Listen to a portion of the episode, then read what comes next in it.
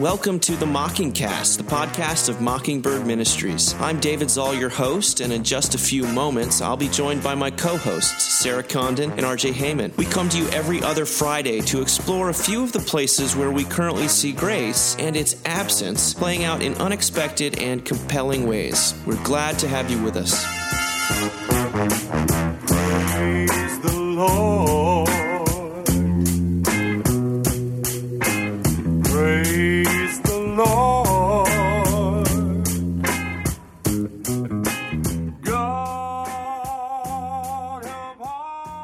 Are back. We are back on the Mocking Cast, ready to talk about all sorts of things, including college admission scandals and the poor and things you cannot say, among many other subjects, which I'm sure will come up. But before, as we like to always do, how on earth are you doing? Good. I'm good. I have a new job. So, yeah. Yeah, yeah. Tell us what it is, Sarah. It's pretty cool. So, I am the new chaplain, Episcopal chaplain for um, the University of Rice. Rice University? I need Rice to figure that out. Okay, yeah. thank you. Go The- Owls. I'm supposed the- to say oh, that you do now. The mascot. Good job. but yeah. Go sports. Because the bishop emailed Go Owls to me, and I was like, oh, that's what it is. Okay, got it. Good. Okay, Owls. Yeah. Sports. Yep. Sports. Yes. We're doing it. Well, congratulations, though, you. Sarah. I mean, it's very cool. I mean, hopefully, super I have a feeling that uh, there won't be any uh, college admission scandals going on at the at, at Rice University. Yeah, Uh, we'll see. God willing. Yeah, Although well, if there are, I can pray him through it. That'll be my job. So, There you go, Reverend Condon on the job. Yeah, yeah. RJ, what do you have to say for yourself? I'm great, man. Like, it's a perfectly beautiful day in Houston, Texas. It's like 74, not a cloud in the sky. It's dry. I do not suffer from allergies, so I am happy. Cruising around, top down, listening to little Chet Baker. The NCAA tournament started today. oh boy, So, you know, go I- who's, yeah. go who's. Go, go. RJ, yeah, are you last like year, pickled? Like, seriously, you don't have allergies? Like, can you just, what are your physical ailments? Like, I'm confused. um, I've had my appendix out. Someone on iTunes wrote a very encouraging review. Which, by the way, if you haven't written a review on iTunes, please that would that helps us out tremendously. But someone wrote um, they were complimenting uh, the cast and they were talking about how Sarah is full of passion and verve, and then they say, and RJ's living the solution.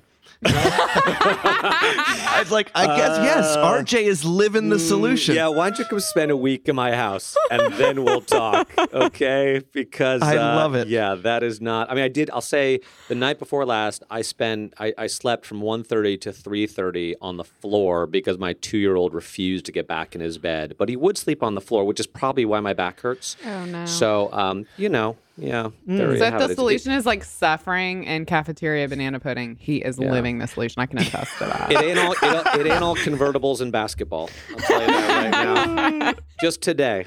Just today.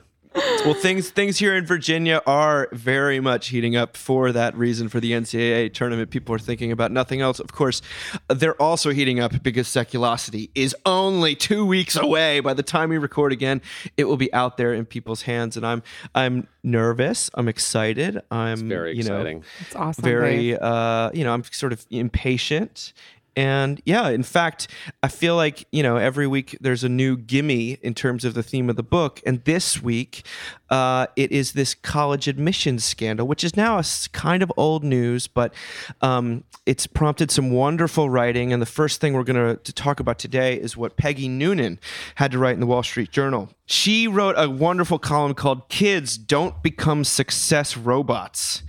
And uh, this is what she sort of uh, observed about the uh, college admissions scandal in which a bunch of parents were caught, including a couple Hollywood um, actors, uh, including Aunt Becky from Full House, as we all know. This is what Peggy Noonan writes. She says, "In the past decade or so, I've observed a particularly a particular parenting style growing prevalent among the upper middle class and wealthy. It is intense. They love their kids and want the best for them. They want uh, to be responsible, but there's a degree to which one wonders if they don't also see them, their children, as narcissistic extensions of themselves." These parents are hyper attentive, providing meticulous academic grooming, private schools, private tutors, coaches, lessons in chess and uh, Chinese language and cello. It says they aim their children at the best colleges, which are to them basically brands. The colleges, too, market themselves that way. Well, we are Harvard. Get in there, and you're branded too. Noonan writes, I believe a lot of parents do this not only so their children will do well, but so that they will look good. And then in the, the Atlantic, they interviewed some college sort of academic uh, consultants who said the parents do, in addition to wanting to provide for their children, they want to brag to other parents at the grocery store when they're standing in line. They do want that bumper sticker on the back of their car. Back to Noonan, though, she says they are status monkeys creating success robots, which in one way is odd because their family has already arrived. But there is something sick about America that no matter how much success you have, it's not enough. You must have more, and everyone must know you have it. The kids pick up uh, through cues the family ethos, which is that the purpose of an education is to look good she sort of finish off off she talks about her experience at Tennessee Tech but she says she says uh, I'll tell you where I saw success robots. A few years ago I worked for a few months at an Ivy League school. I expected a lot of questions about politics history and literature but that is not what the students were really interested in. What they were interested in it was almost my first question and it never abated was networking they wanted to know how you network. At first, I was surprised. I'd say, I don't know. That wasn't on my mind. I think it all comes down to work. Then I'd ask, why don't you just make friends instead?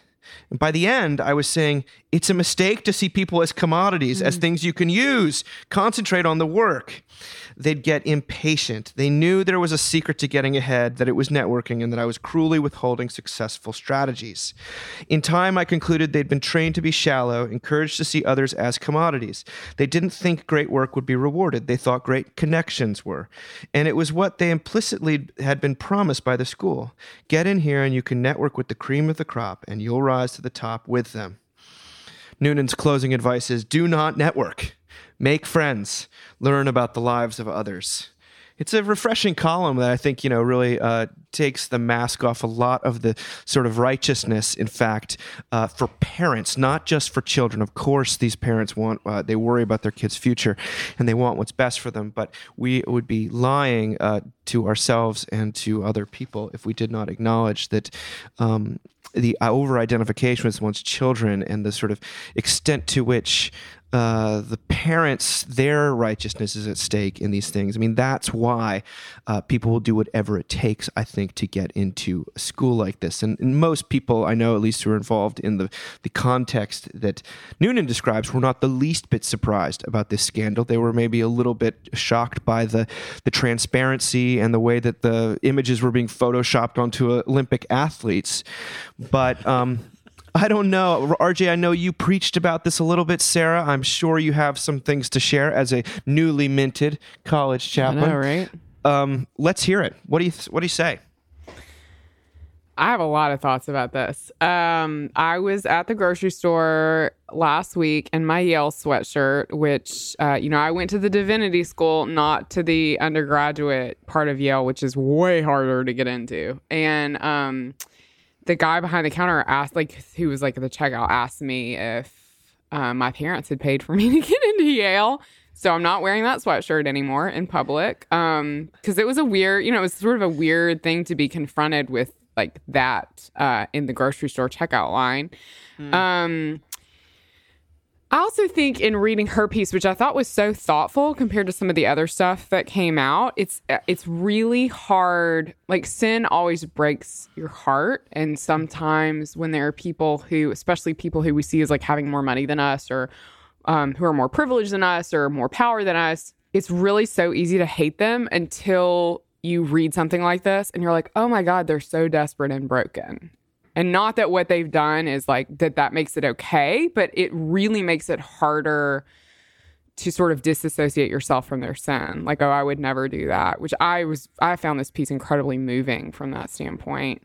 Hmm. I mean, I went to Ole Miss, so this is like very Go Rebs. I know, right? This is very foreign to my experience just because like Ole Miss, like anybody could get into. I don't know if it's still like that, but it was definitely like that when I was an undergrad. So we had like at Ole Miss, you know, I think I've told you guys before I was um a displaced student because I wasn't in the um in a sorority. So I was like with like all this whole sorority and it was full of girls, buxom, beautiful blonde girls. um, who were all from Texas and they couldn't get into state schools. And so this is where they went. So that was the side of it I saw was I went to school where no one else, you know, like where everyone could get in. And so that's where you ended up. I will say, you know, reading Noonan's piece, guilty as charged. You know, I got a junior in high school. I've got an eighth grader who, you know, just found out where which high schools he got into, as did all of his eighth grade friends, whether they were applying to private high schools or selective public high schools or whatever, whatever it was. We actually had a party last Saturday night for all of our families uh, with kids in eighth grade. And this article came out like on the day that we found out what schools he got into. And my wife and older son happened to be on a college visit in North Carolina. So I don't know whether the Justice Department timed this for maximum outrage. Um, and effect, but but it was right in the middle of that thing in Houston, at least, and I'm sure all across the the country. Because what schools do, you know, high schools, they let you know where you got in like Friday afternoon before spring break, so that if you are like angry, you basically can't get in touch with the administration for ten days. It's pretty genius. Um, so I'll just say guilty as charged. There's no question that part of my ego and sense of myself is wrapped up in my kid's success, and I wish it. I wish it wasn't, but it is, and I fight it and I pray about it, but it just is.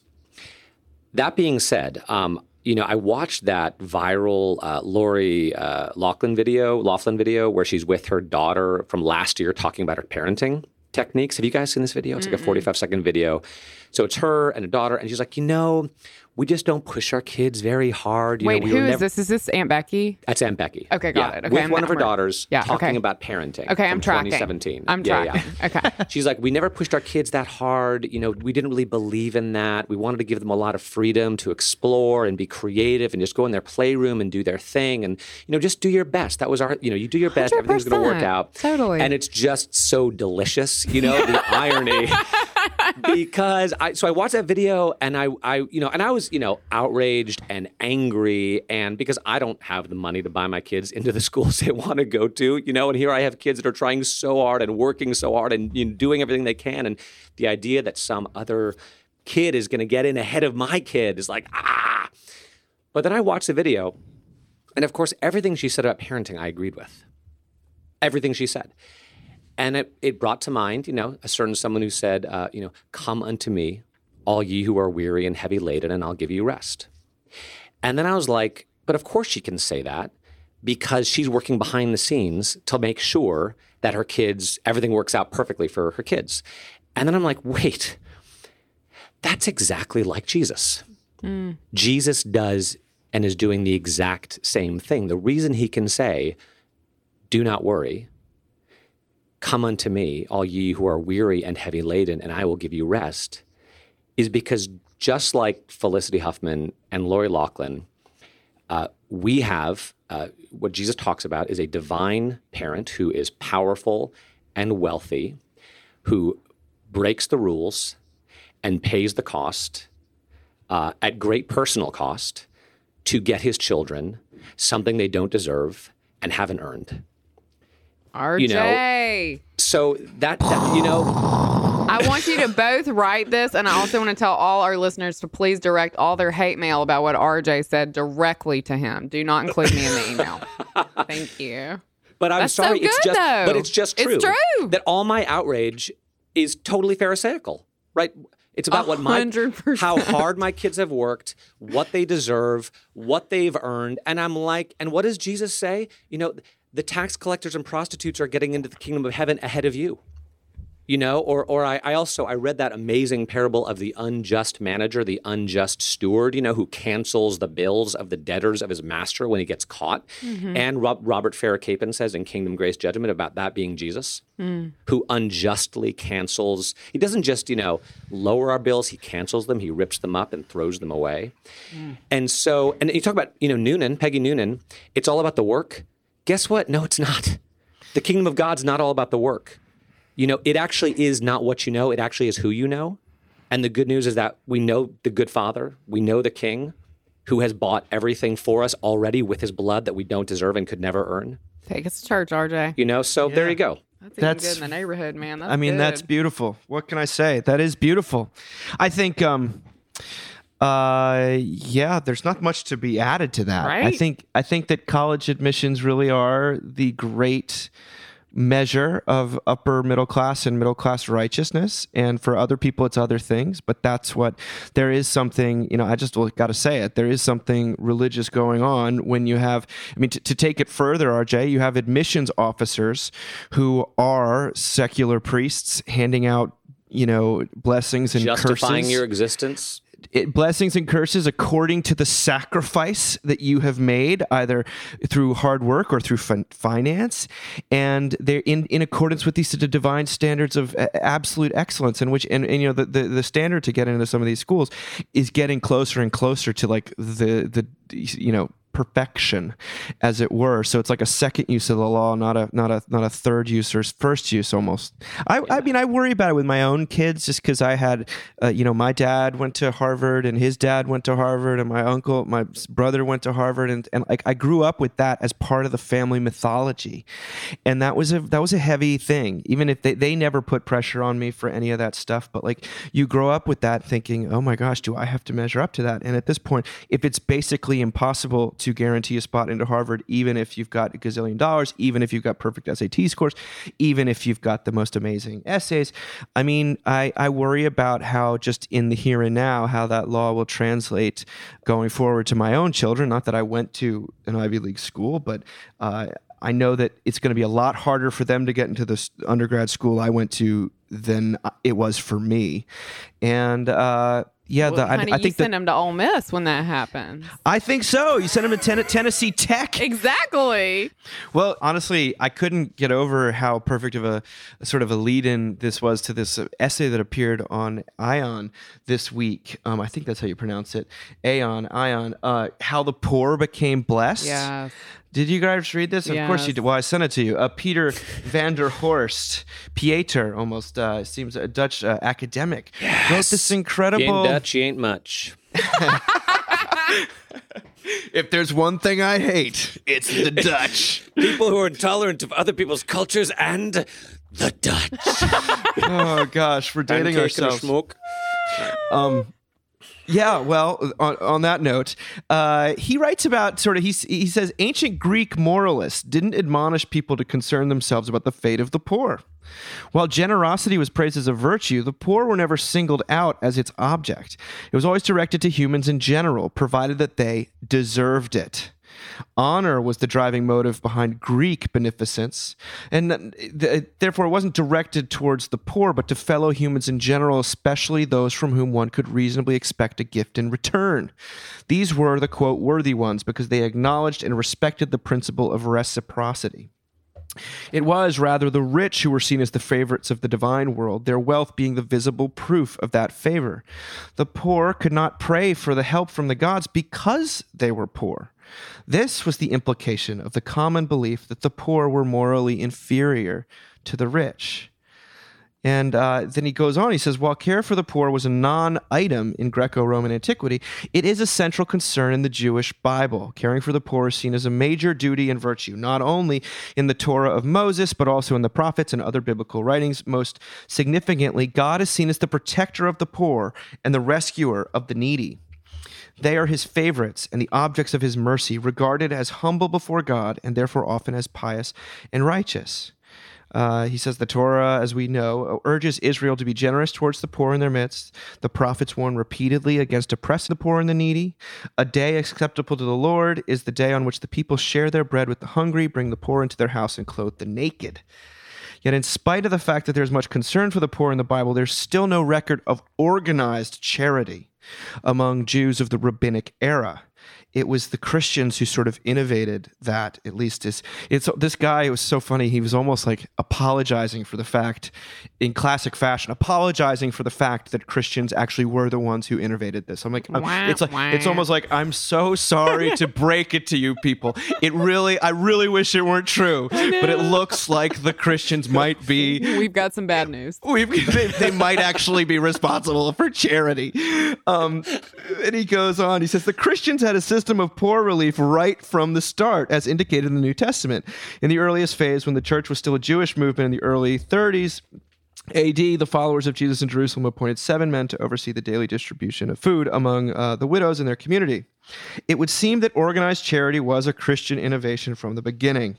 And then he closes with that amazing quote from 362 AD or Common Era from Julian the Apostate, the emperor, the last pagan emperor of the Roman Empire, who wrote in a letter to a priest in Asia Minor that lots of corn should be distributed to the inhabitants of Galatia, and one fifth of it should be given to the poor, and the rest to strangers and beggars. Notably, he then adds, For it is a shame that when no Jew ever has to beg, and the impious Galileans, other words, the Christians, support not only their own poor, but ours as well, everyone can see that our people lack aid from us. In a, a discussion of privilege and how it relates to what people deserve and don't deserve, here we have this remarkable history of the poor that um, uh, seen as blessed. That is just uh, I don't know it's a worthy reminder. It's a it's a it's a beautifully stated short three thousand word essay on maybe something that we can all agree is is actually a, a pretty great thing about our our faith, despite its many uh, you know, a lot of the baggage and all the historical problems. Here you have organized charity. I don't know. What do you guys think? I thought this was amazing. I mean, it's so freeing, right? Like, and I love that it's, I mean, I, you know, I love old family narratives. And uh, it's funny to have read this today because my husband is in Nazareth right now. And I talked to him on the phone and he's in this um, convent that they discovered church ruins from the third or fourth century underneath. And I mean, I, it's so easy to forget that like we're so deeply connected to like third century Christians. Um, and to know that this is a thing that is innately a part of our DNA as Christians is just it's just so freeing because I think it is really tempting in this world. And um you know, one of the pieces we read about the college admission scandal, you were you said this out loud that that whole thing of like it, there's never enough, right? We never feel like we have enough, especially like the richer you are, then the more you're like, oh, I don't know, you know, like, um, and it's just so freeing that like our hope is in the eternal and that we actually can just give it away and like not be held back by all these worldly anxieties. Like I find that exhilarating. Um, I mean, it's one of the things I think I love most about being Christian because there's not I think it, it's very easy, and certainly the world builds us up in this sense of righteousness of giving money. I mean, good lord, the number of emails I get in a day about, you know, all, all sorts of things from digging wells to sex work. Um, and that stuff, I mean, and, you know, that's am- amazing, worthy things people should be giving money towards. But, um, there's a lot of shoulds around that. And there's something about giving money in a Christian way that's just like, oh, well, this is just what we do Mm. that I love. I love that. I don't know if I talked about this a year ago. I was looking up what the date was. It reminded me a lot of an episode of Fresh Air. Uh, Bart Ehrman was on Fresh Oh, Air, so, which is always like, oh, how's this going to go? But no, he had just come out with this new book, The Triumph of Christianity. And Bart Ehrman and Terry Gross, both of whom are not Christian and kind of anti-Christian, you know, and and Terry's kind of trying to egg Bart into talking about the triumph of Christianity, but what Bart Ehrman basically ends up saying is that, you know, for the first three centuries, the reason that Christianity spread is because it had an ethic of love as opposed to the Roman Empire, which had an ethic of power, where if you were a man, you could abuse women because you're more powerful than them, and you could enslave people that you had conquered because you're more powerful than them, and you could mistreat your children because you're more powerful than them. And Christianity comes along and says, no, mm. everyone has value, everyone is loved, we're going to love people, and that 100% of the conversions happen through love with zero coercion or violence at all. You know, that, that violence was just not even an issue at all until Christianity became, you know, the religion of the empire when Constantine uh, converted in like the mid fourth century. And even then, Constantine and one of his uh, sort of competing co-emperors signed the first ever freedom of religion treaty in the history of the world. Right. You know, it gave people the freedom to worship in the way they wanted to worship. And then, you know, some things after that don't go so well. But it was kind of amazing for Bart Ehrman to say that, to say it was love, it was service, it was non coercion, it was pacifism. And oh, by the way, it was also miracles. Right. Everyone always says that the, that the church spread because of miracles, miracles, miracles. And never does he say, it's, it's fascinating. Never does he say, of course, we know there's no miracles. He just lays it out there because that's what the early witnesses say. Um, and so it's amazing and beautiful and wonderful. And I'm gonna uh, I'm gonna say something that's gonna be a little bit controversial, but I'm gonna say it. It's why I really it's why I'm a Christian and why I do actually think at the end of the day, and I'm, and gonna qualify this, Christianity is better than any other religion. Ooh.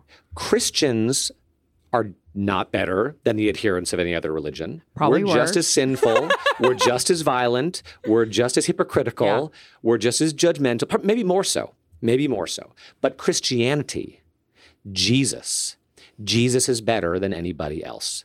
You know, and and to me, Exhibit One is that again for the first four centuries, Christianity takes over the Roman Empire without shedding a drop of blood except its own. And that is just fundamentally different from any other religion, you know, that, and maybe I said this before, you know, Jesus, um, he never did anything of earthly significance. Never wrote a book, never had any money, never led an army, never held political office, never had any children, had a three year ministry. Never graduated college. Ne- yeah, uh, died died a, the most miserable death that humanity has ever conceived of, utterly alone, deserted by everyone who ever knew him, and yet today he's the most famous person in the history of the world. Like, show me someone else like that. So, um, and one of the things that makes Christianity great is our unwillingness to coerce other people into what we believe, even though, of course, we do that all the time. But Jesus didn't, and Paul didn't. You know, um, they just laid it out there. Let him who has ears to hear, let them hear. And and and if you don't like what I'm saying, just kill me. you know, Right. that's I can Right. handle that. Right. Because I trust God enough to let you do that. Right. So that our our I do like I said, I think Christianity is better, but our but that belief doesn't lead you then to impose your beliefs on other people. Right. It means you trust God enough to just lay it out there and and suffer the consequences. Hmm. Even though, of course, I'm terrified to do that. Although I kind of just did. Sarah- kinda just did. Sarah, I feel like he's living the solution in front of our eyes I right do, now. a hundred percent. It's I- only because there's no humidity in the air. it's, That's it. it's That's just, all it is. It's just like I mean, I've, I say this all the time. I feel like I say this like every other sermon I preach. Like Christianity is a terrible sales pitch, and I feel like this is like such um, an accurate. I mean, this tells us it's been a bad sales pitch from the beginning. Um, you know what I mean? That like we're no, we're gonna take care of poor people. We're gonna like do a little organization around that. We're just gonna give things to them, and then we're not gonna expect anything in return. And and like and no one's ever done this before. You know what I mean? Like, and I when I think about doing that now, um, for middle class Americans, like that's one thing. I think about third century Christians doing that, and I'm like, it's incredible. I mean, these people didn't have much to begin with. Bananas. Yeah. So, um, I loved this. Yeah, I mean, I think I think it it reflects this sort of, you know, upside down status gets flipped completely upside down in the way that RJ said. It's not that status doesn't exist; it's that God is the one who has given status. You know, sometimes I feel like we don't talk enough about the material poor by t- by talking about the poor in spirit, but they're and they're not quite the same thing, though they sometimes are. But there is such a thing as the poor in spirit, and I think a lot of the a lot of these uh, upper middle class uh, Americans that I spend my life around and, and probably would people would might say that that's what I am and I mean the poverty of spirit is unbelievably pronounced and and deep and the self-righteousness that can come along with that the despair that comes along with it it's um it's it leads a person to say well um if there's any hope, it's got it, it can't be found in, in this system in which I'm engaged. Maybe there's hope to be found in the complete opposite. Uh, the spiritual poverty with which in which we live and operate right now is a very um, pronounced and getting more and more pronounced. I, which which you know this is we'll, we'll hit on some of this with conner's piece but i do want to say i think what you're saying is really important that christianity also speaks to those i mean very clearly jesus does to those who are poor in spirit and that that is also ludicrous that we would have a religion that would speak comfort to those people. You know, I recently have heard that oft used phrase in my denomination that I think is from the newspaper business originally. Um, comfort the afflicted and afflict the comfortable. And I'm always like, who the hell is comfortable? Yeah, that's the answer. so let's talk. Let's let's read Conner's piece, Yes, okay? Because Conner Yes. Gwyn, the Reverend Conner Gwyn, chaplain at uh, Stuart Hall School in Staunton, and wonderful uh, gentleman who will be uh, presenting in New York in about six weeks. And I just was with him yesterday, and I know what he's going to be talking about. And run, don't walk. But uh, as preparation, listen to a few of the things that we cannot say that he put down in a piece on Mockingbird. And he said, uh, he said, first, many churches have nothing to say to hurting people. It is almost a trite to say that people are hurting. We all know it intellectually. The truth is much more startling. A majority of people are in an incredible amount of pain emotional, spiritual, physical. In fact, most people are on the verge of falling apart. People are always in a crisis, coming out of a crisis, or heading into a crisis. This is one of the only things in life that we can guarantee to be true. He goes on, he says, Jesus met people at the point of their hurt. In the Gospels, Jesus often named their pain or asked them to name it in the process of healing, as in, What do you want me to do for you? Jesus reached out and touched people at their most fragile point and proclaimed God's presence with them uh, there. When people come to church, they are looking for something or someone to help them with their pain. They are looking for good news and relief. Often, however, as we know, they hear a message of do more for Jesus or care more about X or Y issue. And then he goes on, he says, a growing number of people in our churches are duns, as in like the nuns and the duns. Those who are committed to the church but have been burned out by the nonstop demands. Jesus did not offer a new system to achieve anything, especially burnout. Jesus came and offered rest. A choking person does not need a lesson in the Heimlich maneuver, they need help. Hmm. And he says the shrinking, the shrinking mainline denominations often hold our noses up at mega churches that are growing. We chalk it up to smoke machines and production value. What doesn't get talked about enough is the fact that most preachers at booming mega churches are talking about real life and real pain. People may disagree with their theology, but they're clearly saying things that others want and need to hear. Unfortunately, even these massively popular preachers that speak to the real pain of people often stop short of saying the full truth of the gospel that grace is real, unlimited, and completely unconditional. We cannot say this in our modern call out culture. When forces seek to destroy people over misdeeds and mis- uh, missteps in their history, it is revolutionary to say that God's love extends right past the wrong thing, the worst thing a person has ever done. Should we name bad deeds and wrongs? Sure. Should we then use those slights and sins to banish people to the outer darkness? Probably not. We are flawed and sinful human beings. Ours is not the condemnation or salvation business. That work belongs to God through Christ, and through Christ, that work is finished. I love this final sort of uh, denouement. He says, The good news is not that God so loved the righteous, or the good, or the ones who stayed within the lines. The good news is that God so loved the world that all who believe in him would have everlasting life. We so want God to be like us, but the gospel is that God is not like us at all. Boom, as they say, goes the dynamite. Conner paraphrases it here, but it's true.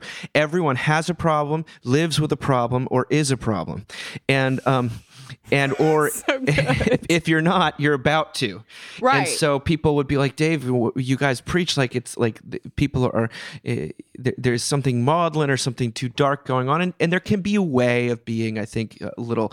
Uh, we we can get a little too bound up in uh, sadness or something, but um, the truth is that that everyone actually is in some kind of pain. It might not be it might not be on the the relativity scale of you know hierarchy that we've currently grafted ourselves onto. It may not be as glamorous kind of pain, but it's real pain, and it's um, and if if if we deny people that there there's just nothing.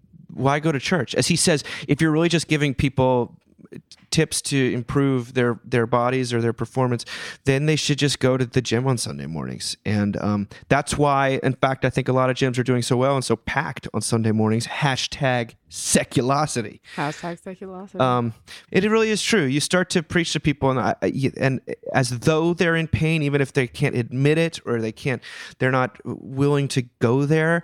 Um, but then all of a sudden, the one week that things have gone so badly that they cannot avoid it any longer, they fall apart and they they come back, and and God's grace is right there, and uh, Jesus is broken for them in the you know in the body and blood there and the, the altar and stuff. It's it can it's extremely moving and powerful. I don't think we believe in true healing anymore. And I think that's a huge problem. I don't think we think about healing anymore, like healing the kind of healing that Jesus does in the Gospels. And I think we don't think about it because we don't think we need to be healed from anything.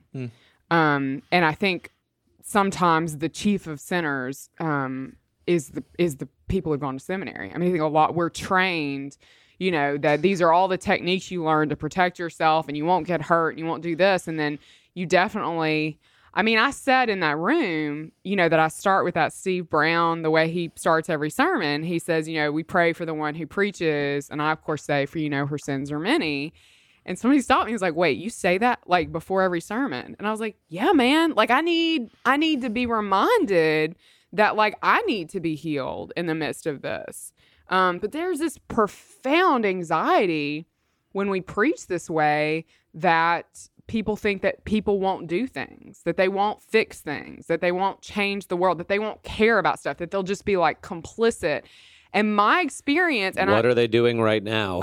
exactly. that was what Wesley said. He's like, if you preach this, people are going to go have drink and have sex and sin. He's like, what are they doing now? Right. Like they, we're we're all complicit now. We're all doing nothing now. Right. We're all anxious now. You know, like it, it- yeah, it's not working, people. But I think it is those places, and RJ, maybe you can speak to this, but where people preach the most about our need for healing, the most about our need for redemption from sin, that I see people do incredibly generous. I mean, in the name of the piece that we read, Christian work for those who are poor, for those who are suffering, because out of our gratefulness comes great mercy. And if we could capture that, oh my word. But, you know, no, we're, we got to do list to hand out to folks. Uh, a couple of quotes came, a couple of great quotes come, came to mind. One was uh, Richard Baxter, 17th century Anglican reformer, who said that uh, people said of him that he preached as a dying man to dying men.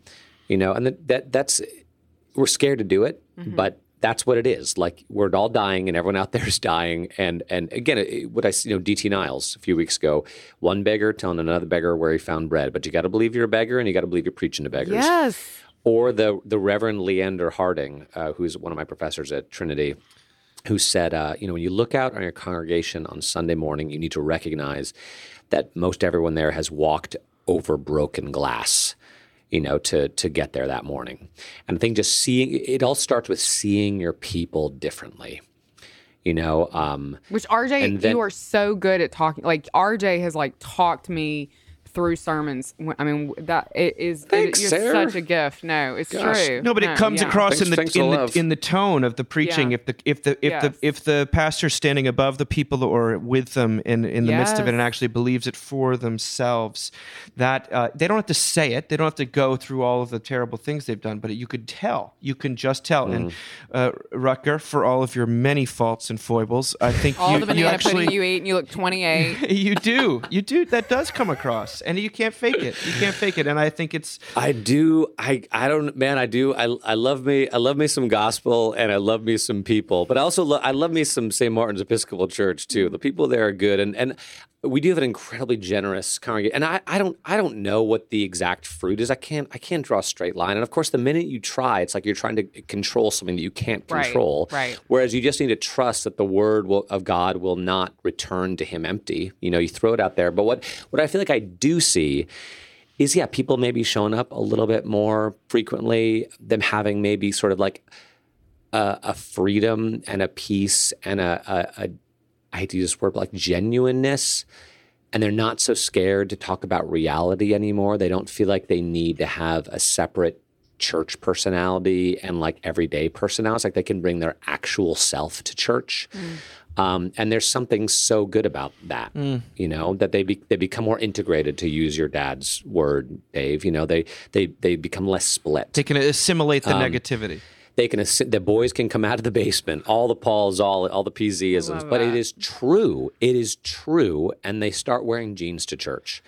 you know, or not, or they wear they wear whatever they want to wear, and and that is so nice to see, and you can and you can kind of feel it in a congregation as well, where there's a sense of togetherness and love and freedom and um, yeah. I, I, so the one thing I think um, that Conner's piece doesn't address, and it's not meant to address, but I think there are plenty of people at this point in the culture that it's not that they went to church and found that they weren't getting what they wanted or they weren't hearing enough uh, mercy. It's like it doesn't even occur to them that they would go to church and hear anything that has to do with their actual lives. That they, they it just uh, that they think God is an abstraction and they think uh, real the, the the the the anthropology you actually find outside the church is much higher i think. Uh, it, or it tends to be just as high. It just is like we can change. Yes we can all this stuff.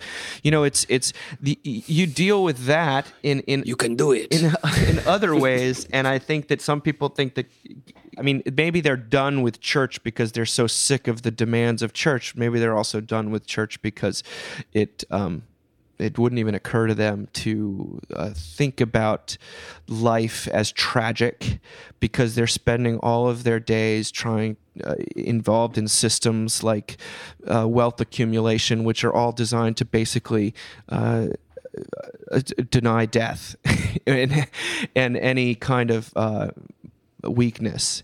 And so I, I think the church is like there, there's like an irrelevance that is becoming more and more baked into certain type of secularism that it, it is not irrelevant because everyone is dying. But if you really are spending all of your time trying to forget that and you go to church and you're reminded that you're going to die you're like i don't want to go back there. I don't want to hear about that. Uh, but and I, i'm also reminded and the other thing i'd say is that you know over the years especially at these mainline churches that are at episcopal church where i go and people are very you know they look great on sunday and sometimes i feel like they look too good. I wish our church had more you know just a total slobs out there. But the eh, sometimes we are like well, how is this message connecting with these people who seem to they certainly just they look good. And then as as i'm here at a place for eight years it's just appearances. every it's just every single person it's like without exception the people that i thought were either uh, sort of a Tom Bombadil unfallen things came easily to. I find out that they actually have a, another child that no one knows about with another person. You know, I find out that their uh, sister died when they were young. I find out that there was sexual abuse, and like without exception. And that's why they're actually in church, even if I want to ascribe to them some sort of upper middle class uh, Right. desire to be accepted and liked and and this is just what we do as christians in fact the people that are there and really coming and and, and listening are the ones that you find out without exception are in pain and their pain is being addressed and not by you the preacher but by god through you anyway And I want to say something about that too, because let's let's let's face it, right? In main, mainline churches, and maybe the Episcopal Church in particular, is known for being kind of uppity. Is that fair to say? Like Yes. frozen chosen, looking beautiful, like wealthy people. And I think sometimes the problem is that I hate to, you know, priests can hate their people. Oh, they can look out. They can look out and be like you i mean that was me. I remember my first job in ministry I, I went i was working at this wealthy church in sort of su- suburban bay area california and i went to go meet with my rector. And granted i grew up in you know new canaan connecticut which is a wealthy little bedroom community and I, I you know graduated from berkeley and like very privileged um, but also very self-righteous and walked into my my my senior pastor is a Presbyterian church, and I and I basically said, "How can you stand to be here? All these wealthy people driving all these fancy cars, and they don't just don't care about anything. Gosh, it must be such a struggle for you." And because I know all about it, I just came from Berkeley, you know, and I'm super smart and very sensitive. Young RJ sounds Um, fun. Oh, so fun. and he looked at me and he said, RJ, you have two problems. One is that uh, you have no respect for people. And the second is you still think money matters. And I wept in his office that day. Uh, but I never forgot it because he was 100% correct. That money doesn't really sort of matter at the end of the day and, that, and it doesn't exempt anyone from the pain and suffering of, of life.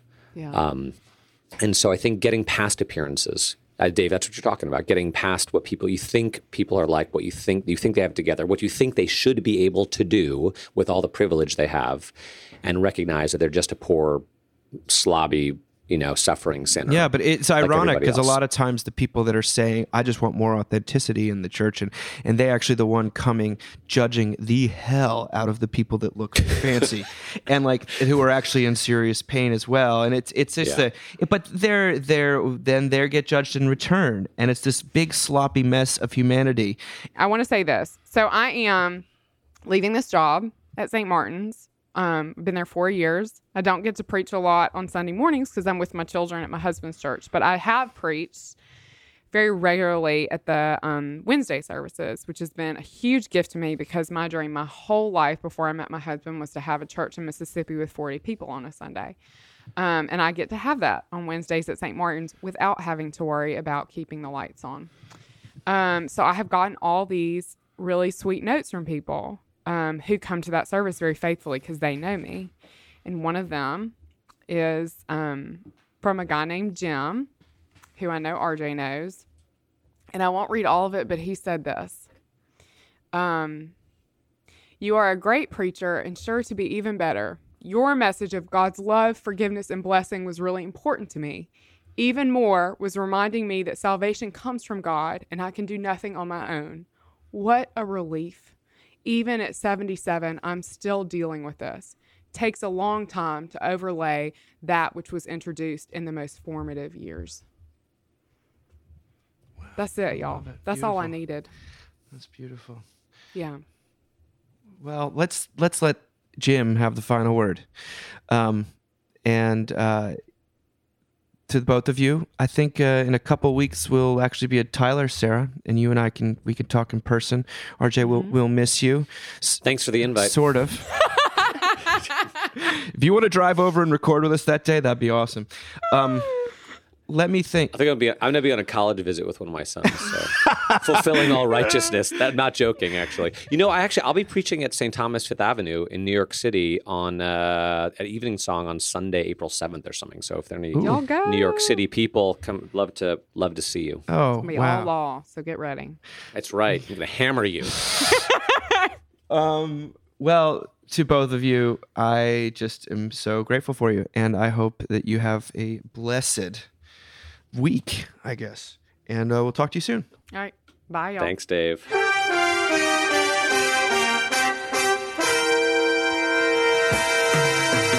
Thank you for listening. Remember, you can find us on the web at www.mbird.com. And we'd always love to hear from you at info at mbird.com. Audio production for the Mockingcast is provided by the Narrativo Group, and if you like what you've heard, please do drop over to iTunes and leave us a rating and review. Until next time. Praise the Lord.